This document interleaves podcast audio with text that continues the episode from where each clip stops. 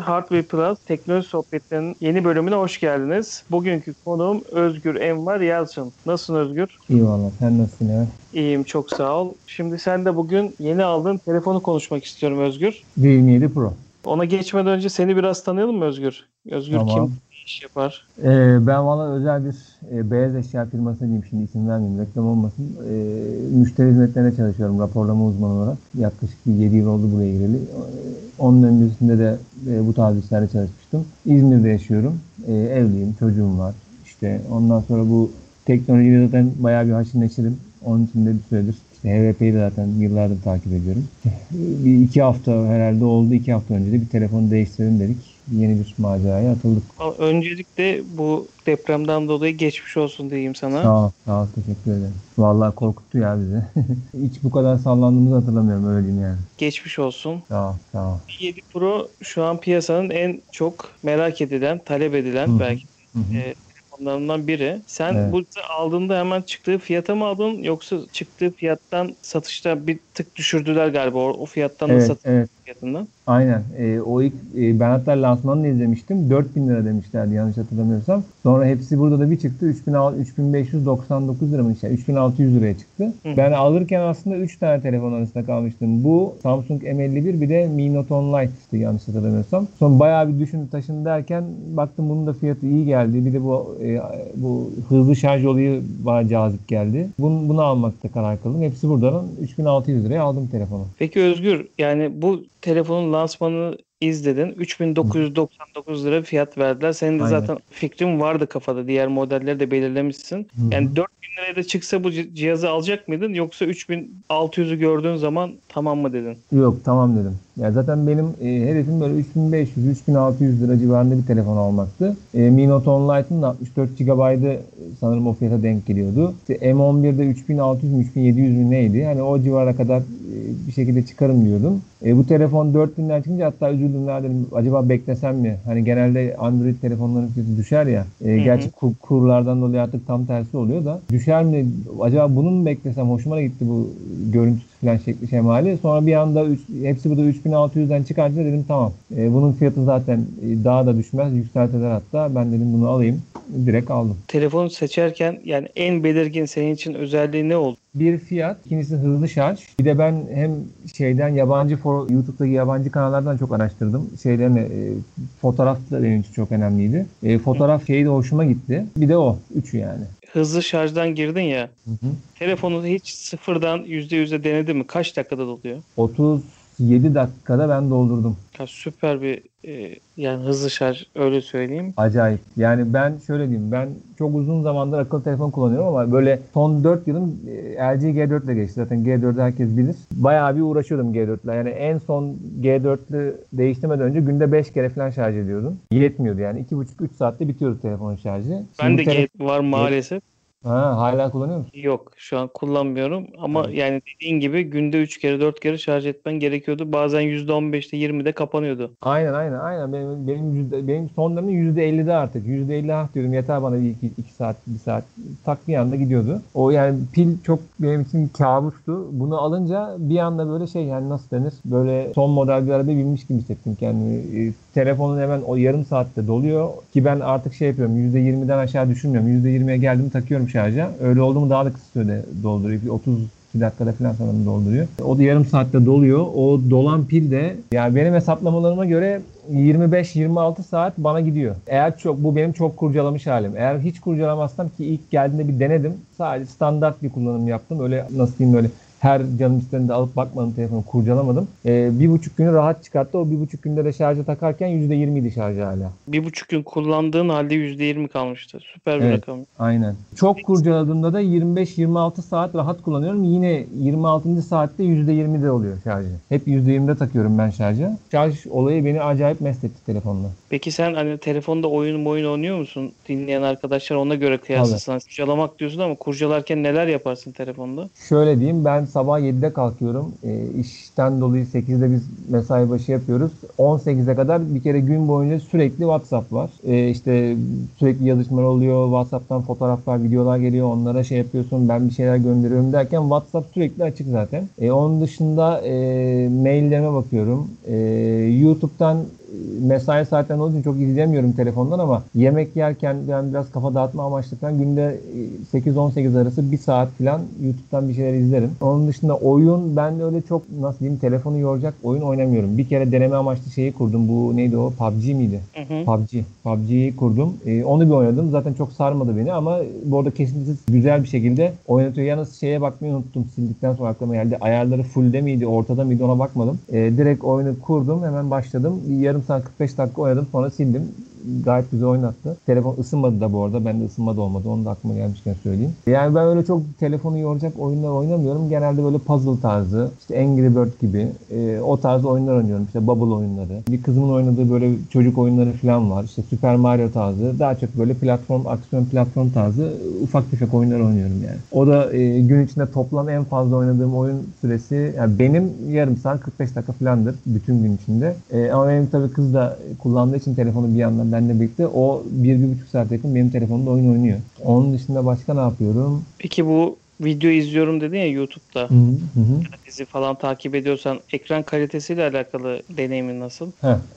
O konuda biraz kararsızım. Şimdi ben G4'ten geçtim ya. G4'ün 2K bir IPS LCD ekranı vardı. Ama açıkçası çok iyi bir görüntü veriyordu. Bunda 1080p Full HD bir ekran var ama AMOLED. Bunun yani G4'le ben kıyasladığım için bilmiyorum ne kadar doğru olacak ama biraz daha soğuk renkleri var bence. Ama görüntü kalitesi hemen hemen eşit gibi geldi bana G4'le. Yani en azından benim gözüm öyle alışmış olduğu için bana öyle gelebilir ama mesela ben eşime gösterdim sence nasıl diye. O bence gayet iyi dedi. G4 dediğin telefon evet eski bir telefon. Problemleri olan bir telefondu ama ekran kalitesi ya da kamera kalitesi zamanının iyi telefonlarından da. Evet.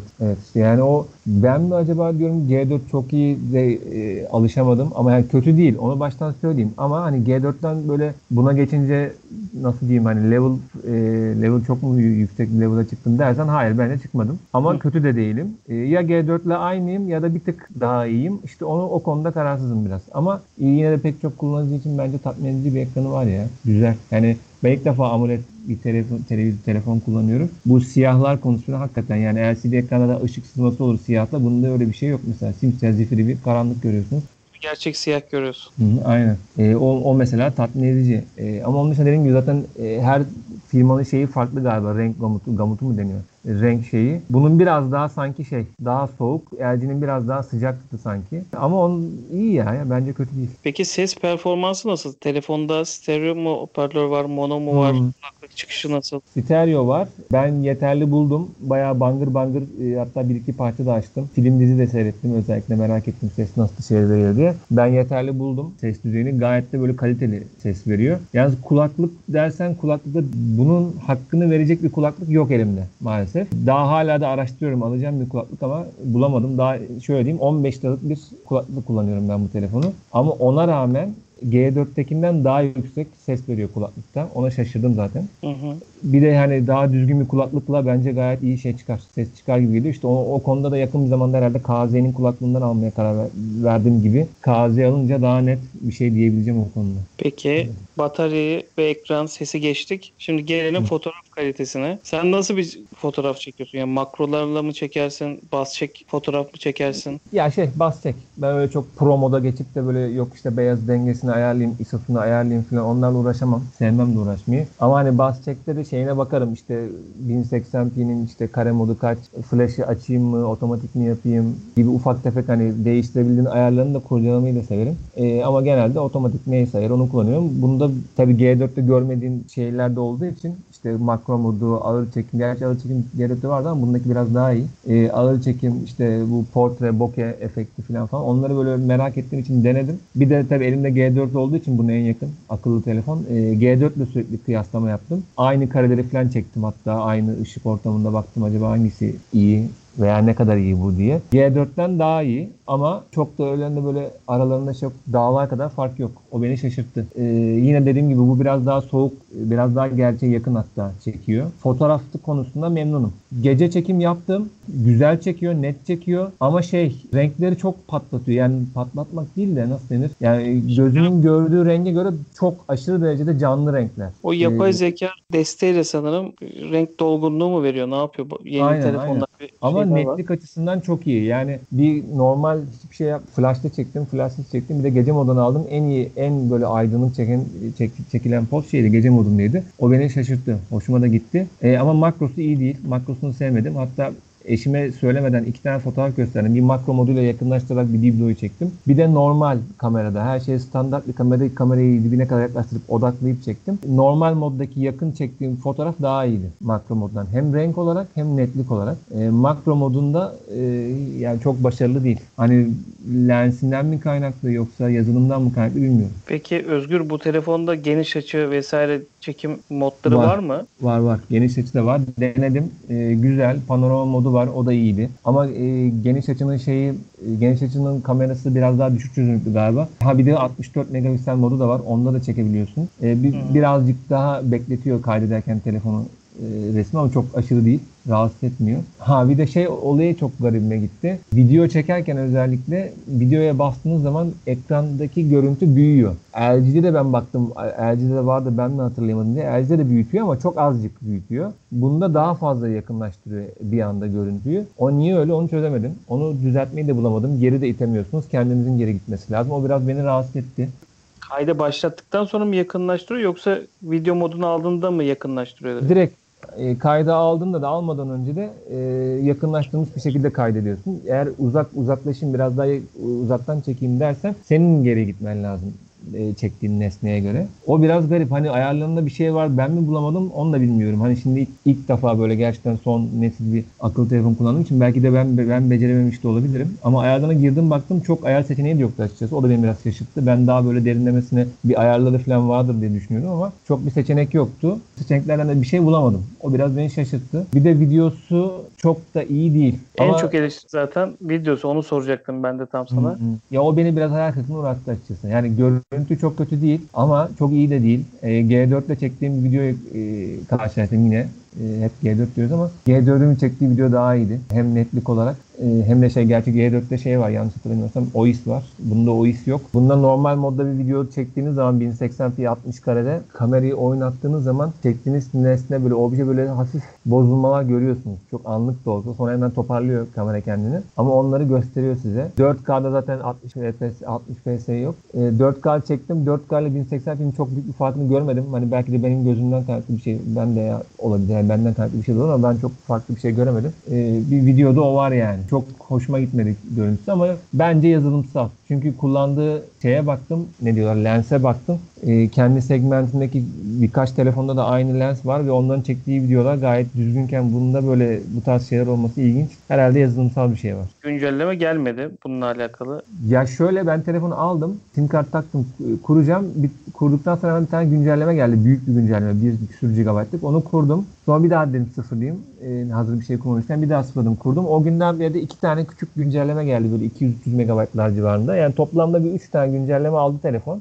Bu da ilginç. Hoşuma gitti. Yani 2 hafta oldu kullanmaya başladı. 3 tane güncelleme geldi telefona. Ama çok bir fark görmedim açıkçası. Sanırım video ile alakalı bir şey değiştirmediler. Ama ilerleyen zamanda bir güncelleme çıkartıp düzeltirler. Olabilir. Çünkü dediğim gibi yani başka telefonlarda da bu lens dizilimi var. Çok daha iyi video çekiyor. Bu çekemiyor. İlginç yani. Bir de buna Google Cam kurulabiliyormuş galiba. Ben daha indirip kurmadım ama deneyeceğim. Çünkü yabancı sitelerde gördüğüm kadarıyla Google Cam'da daha iyi video fotoğraf çektiğini söylüyorlar. Onu da merak ediyorum. Bir ara yapacağım onu da. Telefonun en çok eleştirilen kısmı zaten videosu. Muhtemelen yazılımla alakalı bir düzenlemeyle o sorunu da çözerler inşallah diyelim. Aynen. Peki Özgür, arayüz nasıl? Yani sen eski bir telefon kullanıcısıydın, bir model kullanıyordun. Şimdi yeni modellerdeki ve Realme'deki arayüz performansı sence nasıl? Geçişler çok hızlı mı? Çok iyi, çok iyi. Yani ben G4'ten geçtim için G4'te benim artık son bir yılda özellikle inanılmaz yavaştı. Yani bir Akbank'ın uygulamasına girmek için bile kasıyordum. Burada Şimşek hızında şakır şukur her şeye girebiliyorsunuz, çıkıyorsunuz. Mayınlar arası gezinimde bir sıkıntı yok. Şimdi hiçbir uygulamada daha takılma olmadı ama gerçi daha yeni kurdum. 2 hafta oldu. Herhangi bir takılma da olmadı. parmak izi var işte ekrandan okuma. İlk defa ben parmak izli bir telefon kullanıyorum. Benim standardıma göre iyi. Hiç takılmadı şimdiye kadar. Şak şak şak açılıyor. Yüz tanıması da aynı şekilde bayağı hızlı. Hatta daha tam ben telefona bakayım diye kafamı eğmeye başladığım anda bile görüp tanıyor. Ama tabii doğal olarak hani şimdi bu iPhone'lardaki gibi 3D bir kamerası olmadığı için ön tarafında karanlık bir ortama geldiği zaman zorlanıyor. Ama onda şey yapmışlar, bir ayar var. Ekran böyle bembeyaz olup yüzünüze vuruyor. Işık yapıyor kendisi. Öyle açıyor. O da hızlı. Onu da denedim. Zifiri karanlıkta odada. O da şak şak şak açtı. Yani arayüz konusunda bayağı şeyim. Bir de bunda 8 GB RAM vardı yanlış hatırlamıyorsam. O herhalde onun sayesinde şu ana kadar hiçbir şişme, kasma, eski o Android'deki şeylerin hiçbirini daha yaşamadım. Çok iyi. O konuda bayağı memnunum yani. Çok güzel Özgür. Şu an video dışında telefona hiçbir şeyini eleştirmedin. Ya şöyle ufak tefek şeyleri var da hani bana da çok şey geliyor işte bu video dışında ne olabilir? Ha mesela telefonda bu eski bizim G4'te şey vardı. Bütün uygulamaların ön belleğini silme vardı. Bu telefonda onun yerini bulamadım. Belki de yoktur. Onu da bilmiyorum. Hani eskiden kalma alışkanlık. Ben günde en az 2 defa girer ön belleği temizlerdim G4'te. Bunda mesela o seçeneği bulamadım. Bundaki ayarların dizilişi böyle yukarıdan aşağı. Anladığım kadarıyla standart bir şey ne deniyor? Android arayüzün üstüne birkaç böyle kendileri bir şeyler ekleyip yapmışlar. Oradaki ayarların dizilişine çok alışamadım. Bana biraz ters geldi. Şeyi bulamadım. Mesela benim G4'te mobil şebekeler diye bir seçenek vardı. Oradan girip işte 2G, 3G, 4G arasında, LTE arasında geçiş yapabiliyordunuz. Seçebiliyordunuz. Bunda o seçeneği bulamadım. Direkt otomatik 3G ile geliyor telefon galiba. Kendiniz isterseniz 4G seçeneği var. Ona basınca direkt 4G'ye geçiyor. 4G'ye geçiyor. Öyle bir şey yapmışlar. Ya öyle ufak tefek şeyler var ama çok öyle mide bulandıran bir şeylere rastlamadım açıkçası. Sen şu an aldığın fiyattan almayı düşünen arkadaşlara bu cihazı öneriyorsun. Ben öneririm. Özellikle şu video işini de hallederlerse yazılımda gayet 10 numara bir telefon. Yani bu telefon çok büyük bir problem olmazsa ben bir 3 sene rahat kullanırım diye bakıyorum yani. İnşallah. Yani zaten hızlı şarj olayı çok cezbedici. Yani yarım saatte bir telefon şarj olması %100'e gelmesi muazzam bir olay. Hayatını çok kolaylaştırmıştır. Belki yani biz şu an diğer kullanıcılar hızlı şarj kullanmayanlar telefonu takıyoruz. Bazıları da özellikle iPhone kullananlar mesela geceden takmaya alışkın. Geceden takıp sabahlamaya alışkın mesela. Evet. Şimdi sen bir yere gidecekken 15-20 dakikada şarj edip neredeyse seni 1,5 gün götürecek bir pil performansına, batarya performansına sahipsin. Bu ciddi bir avantaj. Ya bir de şey var. Ben bir kere şeyde denedim. %32 mine kalmıştı şarjı yanlış hatırlamıyorum. İşte o civarda. Dedim bir dışarı çıkayım. İşim de vardı. Dışarı çıktım. Şimdi LG'de olsa ben eski telefonumda olsam %32 ile hayatta çıkmazdım. %100 yapar öyle çıkardım ki telefonu hiç kullanmasam bile 1 saat dışarıda kaldığımda %25 gidiyordu. Bunda o %32 ile çıktım. 2-3 saat dışarıda kaldım. Kullandım. Eve geldim hala %28 vardı. Yani pili yemesi mi diyeyim artık. Hani yavaş yavaş gıdım gıdım böyle bayağı tasarruflu harcıyor. O olayı da çok iyi. Bir de üstüne bu hızlı şarj olunca iyice rahatlıyorsunuz. Daha rahat kullanıyorsunuz. Yani düşünmeden kullanabiliyorsunuz öyle diyeyim. Çok güzel bir özellik. Eklemek istediğin bir şey kaldı mı Özgür? Vallahi aklıma gelmiyor sanırım. Ekledim ben her şeyi söyledim ya. Yani ben tavsiye ederim. Bu fiyata alınabilecek iyi telefonlardan biri. Dediğim gibi en büyük tek sizi yani canını sıkacak özelliği video çekimi. O da çok leş değil ama çok iyi de değil. Ona bir yazılımsal bir şey yaparlarsa bence gayet 10 numara bir telefon olur. Bir eksiği kalmaz. Zaten tasarımını konuşmadık ama gayet şık bir telefon. Hani evet ya. Onu şöyle belirteyim. Bunun arkası plastik diye biliyorum yanlış hatırlamıyorsam ama hiç size plastik hissi vermiyor onu söyleyebilirim. Elinize gayet öyle oturaklı sanki böyle alüminyum bir kasalı bir telefon tutuyormuşsunuz gibi bir his veriyor. Halbuki plastik ama dediğim gibi hiç gayet premium bir hissi var yani. Peki Özgür çok teşekkür ederim. Keyifli bir sohbet oldu. Rica ederim. Benim için de öyleydi. Bir başka Hardware Plus teknoloji sohbetlerinde görüşmek üzere. Hoşça kalın. Hoşça kalın.